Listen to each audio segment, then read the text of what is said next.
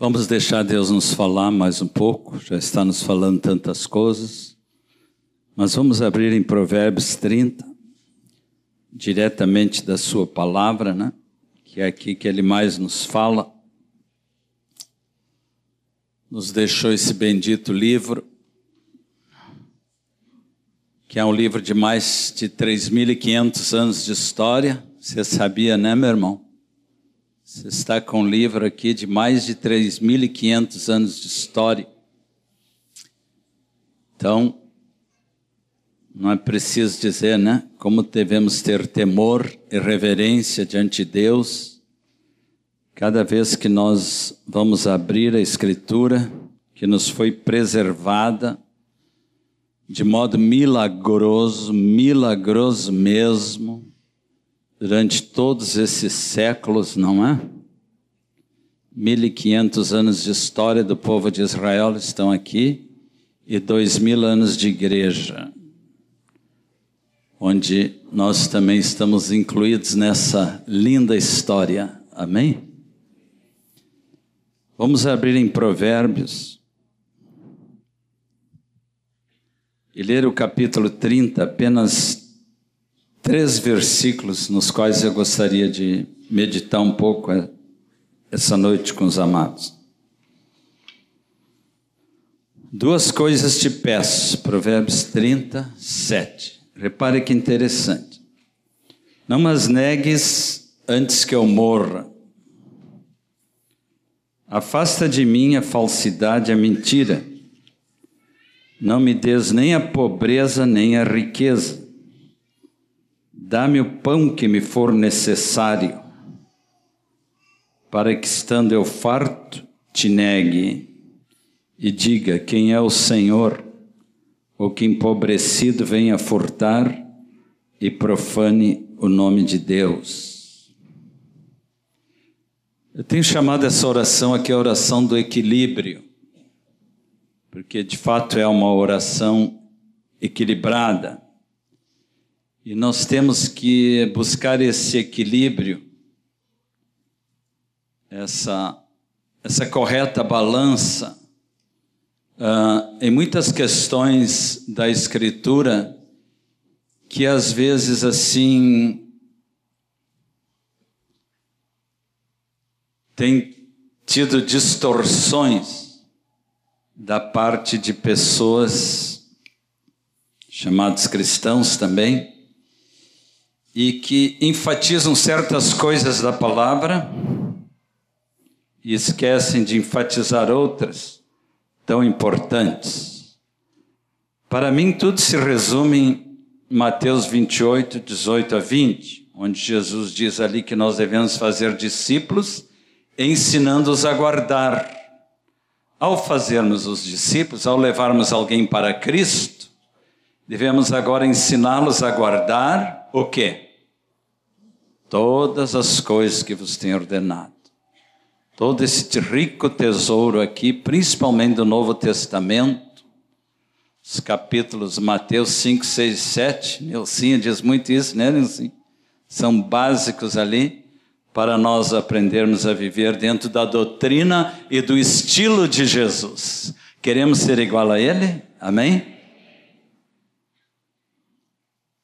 Uma dessas questões, assim, que há muitas distorções no meio da igreja em geral, falo em termos gerais agora, é a questão da prosperidade. Bem, eu pergunto para os irmãos: quem aqui não quer ser próspero? Levante a mão. Todos queremos ser prósperos. Cada ano novo nós dizemos, né? Próspero ano novo. Próspero significa uma vida de sucesso, uma vida de maiores realizações, uma vida, conforme vemos pela ótica bíblica agora, e de amadurecimento espiritual cada vez mais intenso. Mas tem uma chamada teologia da prosperidade por aí que está incomodando muita gente. Que de teologia tem muito pouco, talvez alguns aspectos, porque teologia quer dizer o estudo das doutrinas divinas de Deus, não é? Existe até a Bíblia da Prosperidade. Hoje tem Bíblias de tudo que é título, né? Tem também já a Bíblia da Prosperidade, onde certos versículos assim são marcados, especialmente na linha de prosperidade material. Muitas igrejas que pregam nessa linha têm atraído milhares de pessoas, inclusive aqui em nossa cidade. Salões sempre cheios, com muita publicidade. No entanto, o que se vê da parte desses pregadores, muitas vezes é só atraindo o povo para que eles busquem prosperidade material, soluções de problemas deste mundo, e quase nada falando de arrependimento, de renúncia, de entrega de sua vida a Cristo e de uma vida de santidade, que para mim esta é a verdadeira prosperidade. Usando versículos como lá de Provérbios, que a bênção do Senhor enriquece, e enriquece mesmo,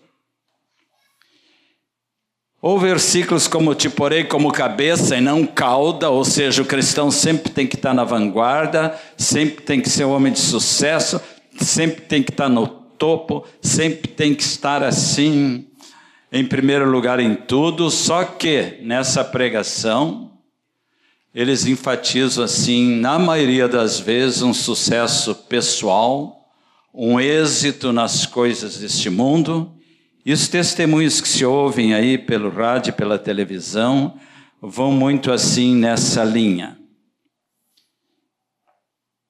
Amados, há um terrível engano quando alguns pregadores começam a, começam a dizer corretamente que Deus é um Deus rico e que nós também devemos ser ricos, não só ricos, milionários e mando as pessoas fazer testes de prosperidade, do tipo assim, ó, toma lá da cá. Não aceitamos moedinhas de 50 reais para cima. Quem pode dar mais? Quem pode dar mais? Quem pode dar mais? E as pessoas muitas vezes são iludidas com promessas de bênçãos materiais e quase somente bênçãos materiais. E o pior é que muitas vezes, muitas dessas pessoas, esses testemunhos a gente quase nunca ouve, saem frustradas dessas igrejas por não ter recebido nada, perceberam que caíram num engodo, como se diz. Jesus nos advertiu contra os mercenários falou disso em João 10. Mercenários são aqueles que estão interessados só na lã das ovelhas e não no coração delas. Não numa vida entregue a Cristo, numa vida salva, numa vida regenerada, numa vida comprometida com Deus. Iludidos por promessas fantásticas, eles dão até seus valores correspondentes a um terreno, a um carro velho, porque a promessa agora para ti que Deus vai te dar um carro zero, e por aí eles vão e vão e vão falando. E nós, amados irmãos, não podemos ser iludidos. Tem um ditado que diz que o mundo gosta de ser iludido. Há muitas religiões né, que prometem mundos e fundos através de previsões do teu futuro, bolas de cristal, lendo as mãos e tantas outras coisas, trabalhos feitos nas esquinas para que você tenha a solução desse problema, para que você prospere, para que você isso, para que você aquilo. Uma coisa interessante também é observar que essas bênçãos materiais, que eu não estou excluindo, atenção, não estou excluindo. Deus quer que nós prosperemos em espírito, e alma e corpo. Amém? De todas as maneiras, Deus quer que nós prosperamos. Mas nós não podemos enfatizar só um lado da questão. Jesus veio inaugurar a era da graça e da verdade. Até Moisés era a lei que vigorou. Jesus veio inaugurar a era da graça e da verdade. Jesus veio instalar o reino de Deus nessa terra, quando ele disse: Buscai primeiro o reino de Deus, e todas as demais coisas vos serão acrescentadas. Repare a prioridade. Temos que buscar o reino de Deus. Temos que nos submeter a Cristo e deixar que Ele, como Rei de nossas vidas, nos guie, nos controle. Não devemos procurar as outras coisas deste mundo, as coisas materiais. Essas virão por tabela. O Senhor vai nos abençoando. Nós não temos que estar à busca só das bênçãos de Deus. Nós temos que procurar, acima de tudo, o Deus das bênçãos. Amém? O grande doador. Se ele vai nos abençoar do modo que ele quiser, isso é com ele. Mas agora nós temos que lembrar que Jesus foi muito claro quando ele disse que o meu reino não é do quê? Não é deste mundo. E é muito triste ver como assim certos pregadores só estão falando de prosperidade material nesse mundo, em busca das coisas deste mundo, e a palavra também diz que se a nossa esperança em Cristo for apenas nas coisas desse mundo, está lá em Coríntios, nós somos os mais infelizes de todos os homens.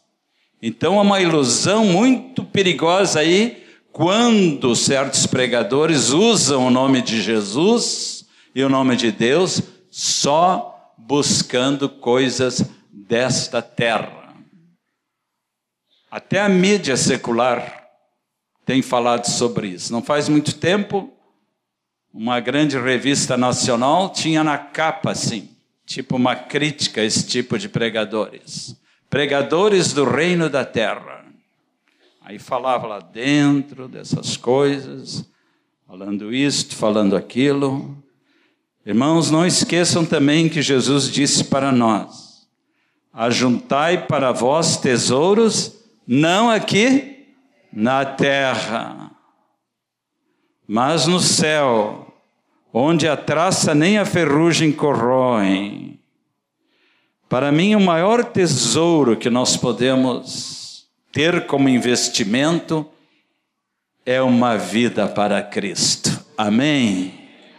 Os que já ganharam uma vida para Cristo, ou mais vidas para Cristo, sabem que alegria, que satisfação, que retorno espiritual nós temos, que graça ah, pelo fato de levar um perdido a Jesus e depois batizá-lo e acolhê-lo na família de Deus. Essa é a maior alegria. Oh, maninho ali, recém-batizado, está sorrindo para mim. Glória a Deus.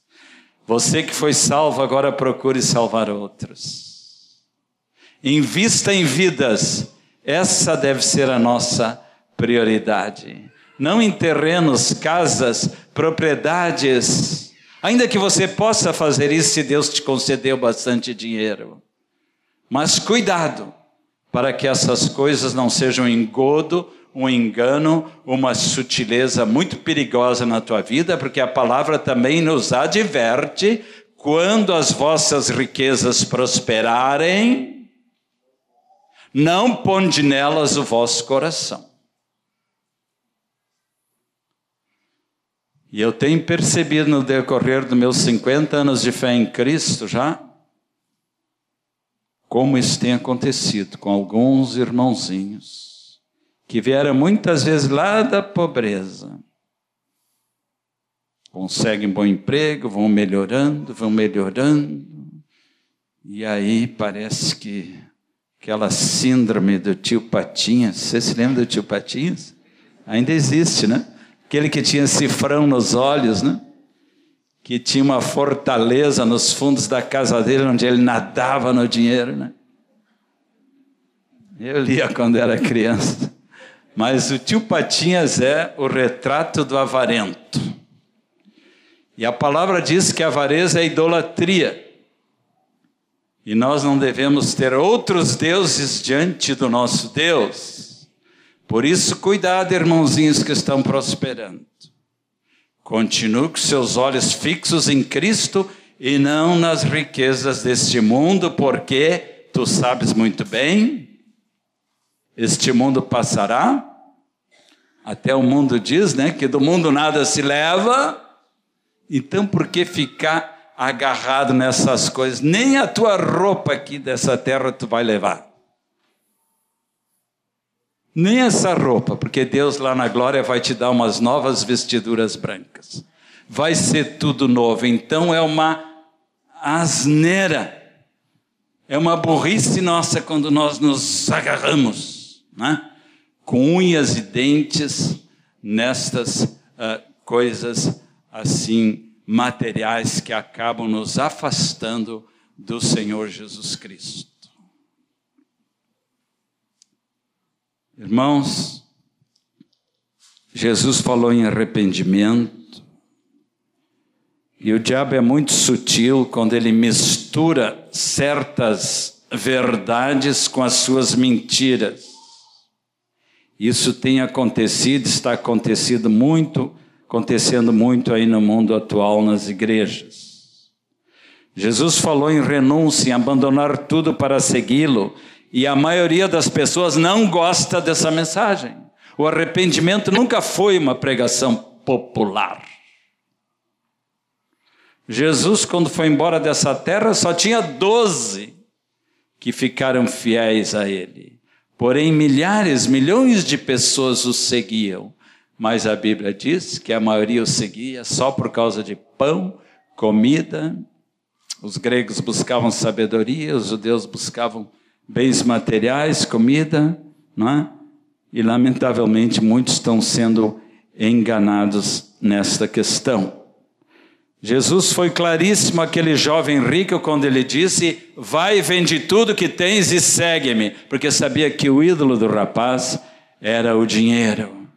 E diz que ele saiu cabisbaixo, porque não quis se desprender daquelas coisas e perdeu a maior oportunidade da vida de ser salvo, liberto e passar a seguir Cristo como Senhor e Salvador de sua vida. O próprio Jesus Cristo, irmãos, vivia uma vida de muita simplicidade, para não dizer pobreza. Lembra ele, quando ele nasceu? Não havia lugar para ele na hospedaria.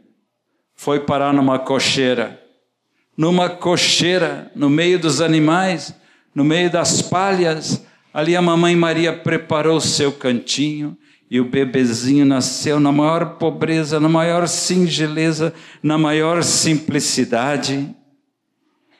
Ele mais adiante também disse que o filho do homem não tem onde reclinar a cabeça. Sim, irmãos, a Bíblia fala, fala em riqueza e prosperidade, mas acima de tudo em prosperidade espiritual e da alma. Lá em 3 João, o presbítero João, escrevendo ao amado Gaio, fazia votos por sua prosperidade e saúde, assim como é próspera a tua alma. Ele falou mais nessa direção, da alma, do espírito. As ênfases da palavra de Deus depois que nós nos convertemos é no nosso crescimento espiritual Crescei na graça e no conhecimento de nosso Senhor Jesus Cristo. Desenvolvei a vossa salvação com temor e tremor. Não podemos ignorar isto, ao ponto de até perder a salvação, que foi adquirida por Cristo para nós com preço de sangue. É triste quando alguém, tendo começado bem, devido depois ao apego às coisas materiais, acaba se afastando de Deus. Aqui em Romanos 15, 13, está a verdadeira riqueza que Deus quer nos dar. Querem ver?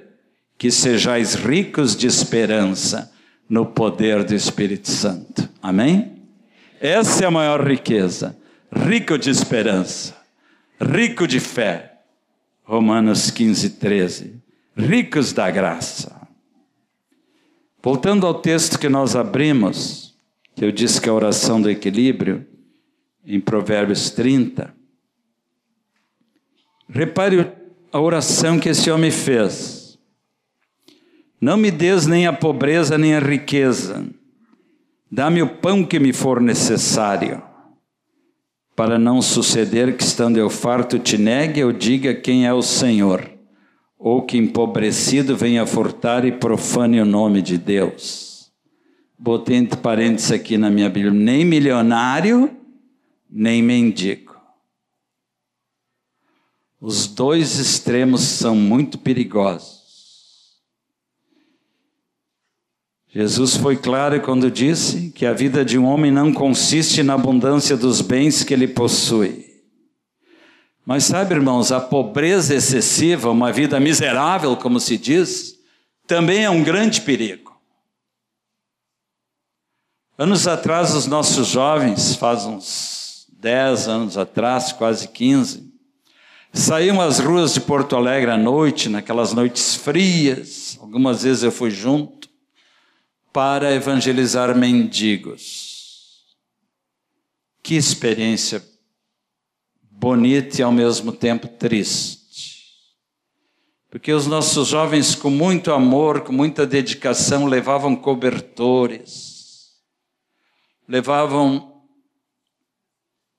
café quente, levavam sanduíches para aqueles que, num frio de 5 graus de noite, estavam se cobrindo com papelão.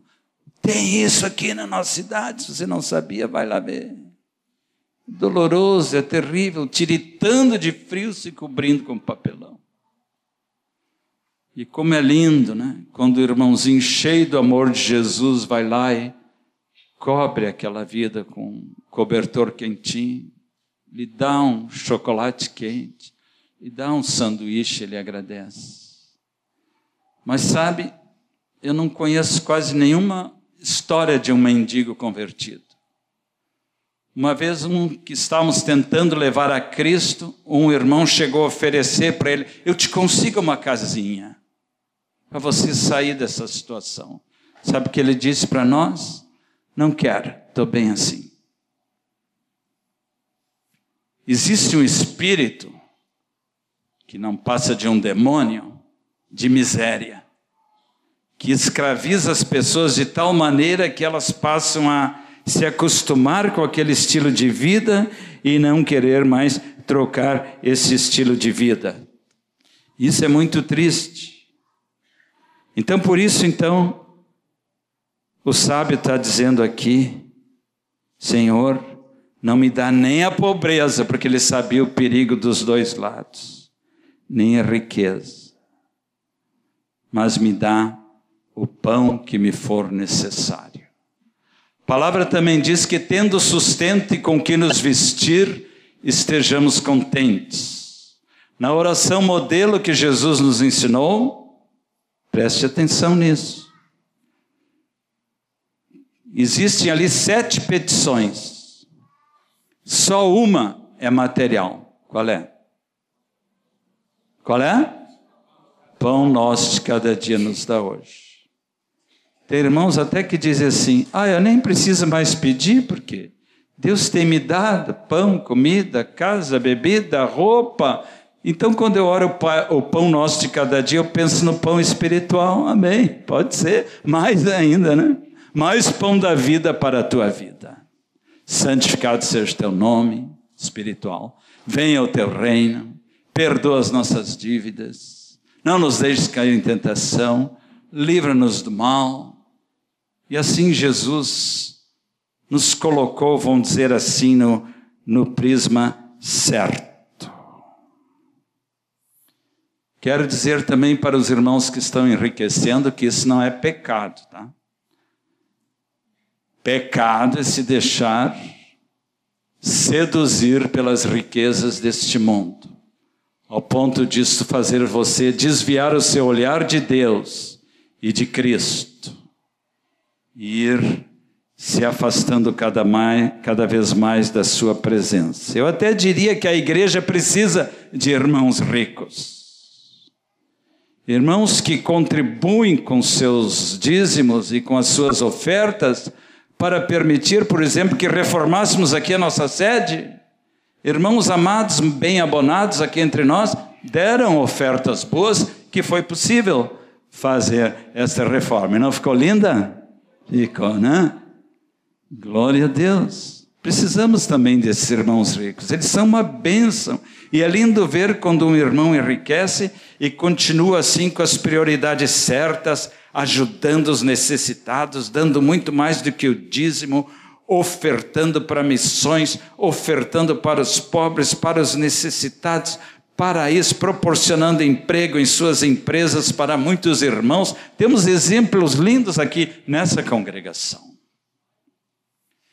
Então, irmãos, eu diria assim uma frase que também me parece equilibrada. Você pode ter mais, mas não demais, entendeu? Você pode ter menos, mas não dê menos. Tendo sustento e o que vestir, estejamos contentes. Já mencionei esse texto. E aqui quero falar de mais um maravilhoso, de Filipenses 4, que muito falou a minha vida, especialmente num período assim que eu me lancei numa verdadeira espiral de fé, vamos dizer assim, né? Aventura de fé. Me lancei nos braços do Pai junto com a minha querida Heloísa, recém-casados, fomos trabalhar numa missão que não assalariava os seus obreiros não assalariava os seus obreiros.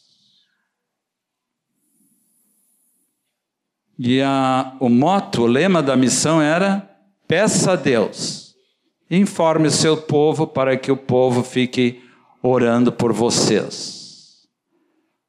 Esses seis anos que trabalhei nessa missão foi o período mais fantástico da minha vida, período que nasceram nossos três filhinhos, onde realmente eu aprendia o que, que é vida por fé. Lançando-me nos braços do Senhor, com coragem, sabendo que Ele prometeu cumprir o que está aqui em Filipenses 4, especialmente o versículo 19. E o meu Deus, segundo a sua riqueza em glória, há de suprir em Cristo Jesus cada uma de vossas necessidades. Amamos esse versículo, né? Vamos dizer juntos? E o meu Deus, segundo a sua riqueza em glória, há de suprir em Cristo Jesus cada uma das vossas necessidades. Pouquinho antes, no 16, Paulo fala assim: até para Tessalônica mandastes não somente uma vez, mas duas, o bastante para as minhas necessidades. Ele tinha sido suprido, plenamente suprido. Olha o que ele diz ali no 11: digo isso não por causa da pobreza, ele teve momentos de pobreza, não de miserabilidade, de pobreza, porque aprendi a viver contente em toda e qualquer situação. Tanto sei estar humilhado, como também ser honrado, de tudo em todas as circunstâncias já tenho experiência, tanto de fartura como de fome, assim de abundância como de escassez. E aí, a famosa frase: Tudo posso naquele que me fortalece. Amém? Em meio a todas as tribulações da nossa vida, amados irmãos, creia que Deus é fiel. E esse tudo posso tem que estar acompanhado de uma vida de confiança em Deus, de uma vida que se lançou nos braços do Pai e sabe que esses braços são suficientemente fortes para conduzi-lo pelos pastos verdejantes e você vai dizer: Ele é meu pastor e nada me faltará. Amém? Então, queridos irmãos, ah, eu passei cada uma, vou contar só uma, tá? Porque o tempo está passando, talvez alguns já me ouviram contar.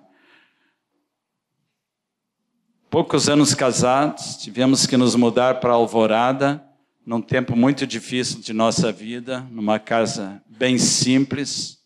Tinha um simples foquinha. Quem vê o meu voyage zerinho aí, pode ver que o Senhor me fez prosperar, né? Não é para minha glória, Mas prosperidade material eu também creio. Em termos, tá? Em termos. Uns poderão prosperar mais materialmente que outros. Mas você não pode dizer para todo mundo, não, todos têm que ter um carro zero, todos têm que ter casa na praia, todos têm que ter casa na serra, senão a tua fé é fraca. Por favor, não é por aí. Não é assim. Então, irmãos queridos, houve um momento em nossa vida que nós até lembramos daquele ditadozinho popular, né? De grão em grão a galinha enche o papo. Porque vinha uma ofertinha aqui, uma ofertinha ali. Nós não éramos, trabalhávamos numa congregação única, local, mas nós trabalhávamos para várias igrejas e não era de nenhuma, no sentido local, a igreja, congregação local. Servíamos todas por causa do nosso ministério que uh, abrangia e visitava várias denominações. Então, alguns irmãos, sabendo que nós estávamos somente confiando em Deus para o nosso sustento, iam nos dando ofertas. Vinha 10 reais aqui, às vezes no final de culto, 20, 50, 100 era muito raro. 500, mais ainda assim, uma bolada, era muito raro. E foi a época que nasceram nossos três filhinhos. E eu lembro de um momento na nossa vida que o proprietário do apartamentinho que nós morávamos era um porãozinho bem bonito, de, abaixo da casa dele, de dois quartos. Ele disse que nós deveríamos, no próximo mês, entregar as chaves do apartamento e ele foi dar uma olhada lá, foi revisar e disse mais: vocês têm que botar Sinteco novo. Ainda existe Sinteco? Ainda existe? Ainda existe? Ainda tem o Sinteco. Aquilo foi um baque, né? E o pior é que nós estávamos sem nada no bolso. Poupança naquele tempo, nem pensar. Não tinha nem talão de cheque poupança nem pensar, não tínhamos dinheiro para botar em poupança. O que vinha, né? Nós logo tínhamos que gastar. E aí, numa dessas visitas que fizemos a, a uma das igrejas aqui em Porto Alegre, um irmão disse para nós: Não se preocupe mais, de agora em diante eu vou pagar seu aluguel. Aleluia, glória a Deus. Mas isso foi antes de eu receber aquela notícia. Irmãos, no segundo mês, no mês seguinte, aquele irmãozinho tinha se esquecido da promessa. E eu fiquei com vergonha. A Bíblia diz ali, né? Fui moço hoje sou velho, mas nunca vi o justo precisar mendigar o pão. Eu não vou mendigar, eu estou olhando para as mãos do Senhor. E Deus até me censurou, viu? Tu estava olhando para o homem. Senhor, me perdoa. E o irmão esqueceu para sempre.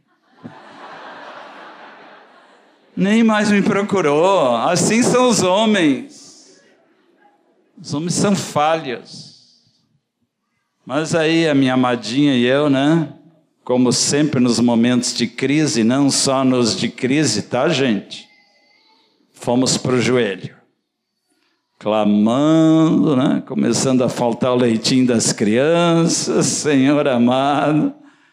Eu me agarrei com unhas e dentes mais uma vez nessa promessa aqui, que naquele tempo era o meu versículo preferido. Filipenses 4,19. Tu has de suprir, tu has de suprir cada uma das minhas necessidades Aí orando e buscando o Senhor, tendo que sair daquele apartamento, tentei que botar sinteco novo, estava sem grana nenhuma. Fui ao centro da cidade fazer uma coisa, não me lembro mais. E ao descer do ônibus ali na Avenida Farrapos, nunca esqueci aquele local abençoado, de frente ao Hotel Umbu, botei o pé para fora do ônibus, olhei para o cordão da calçada, um maço de notas assim. Fui lá para o cantinho, né, para a marquise, para a marquise do edifício. Comecei a contar, Senhor amado. Isso aqui deve ser o salário de um pobre trabalhador. Era exatamente o dinheiro para o nosso aluguel. Que seriam 600 reais, imagino hoje. Salário mínimo. Aí eu me lembro que eu orei assim, Senhor, faz esse coitadinho aparecer. Eu estou pronto a dar. Acho que não é meu ainda, né? Fiquei orando, esperei quase 15 minutos. O que que tem a deduzir, né? O que que tem a deduzir, né?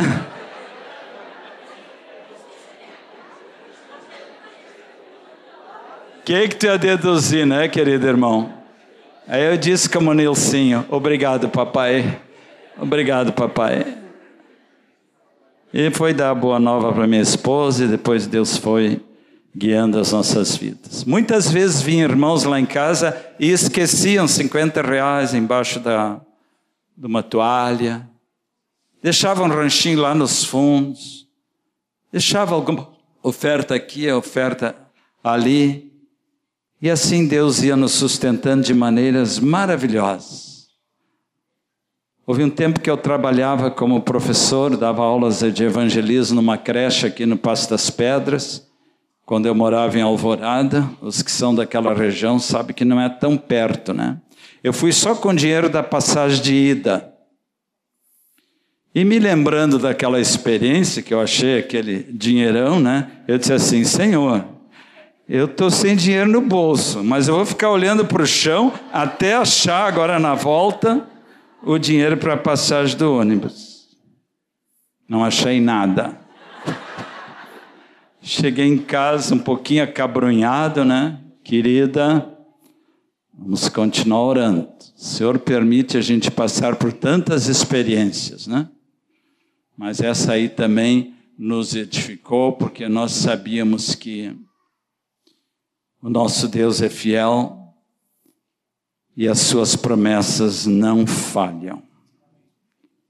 Eu creio que a sementinha dessa fé em meu coração foi colocada pela minha mãezinha, que já está lá na glória, né? Que Deus a tenha, né? Como dizem alguns. Eu sei que Deus a tem nos seus braços. E quando ela criança, eu era criança, ela ensinou a orar assim: Deus me ama, Deus me cuida com grande amor sem fim, cuida até dos passarinhos, quanto mais de mim. Amém.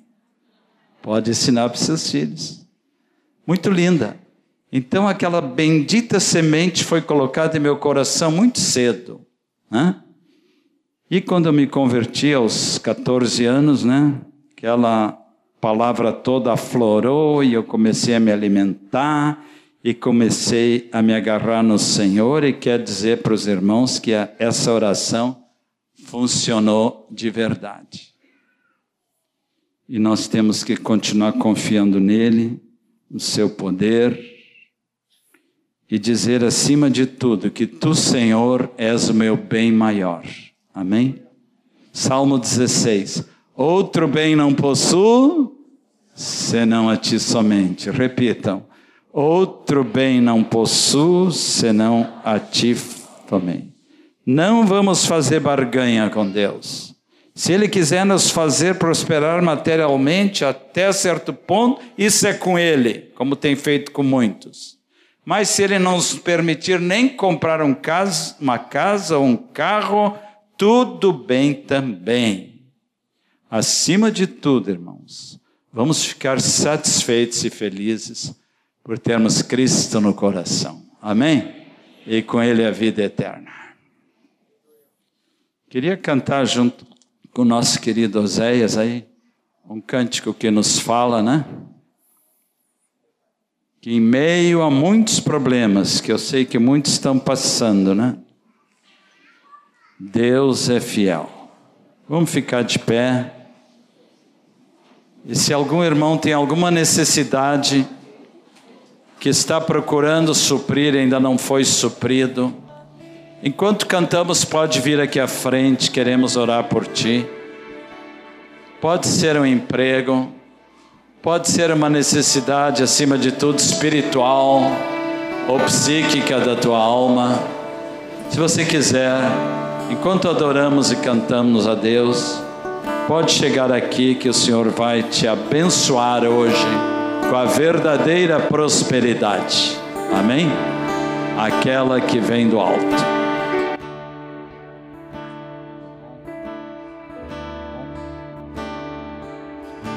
Em meio aos muitos problemas,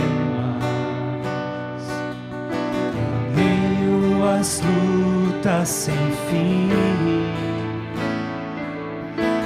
por entre os muitos os dilemas que se apresentam pra mim. Às vezes eu posso passar uma noite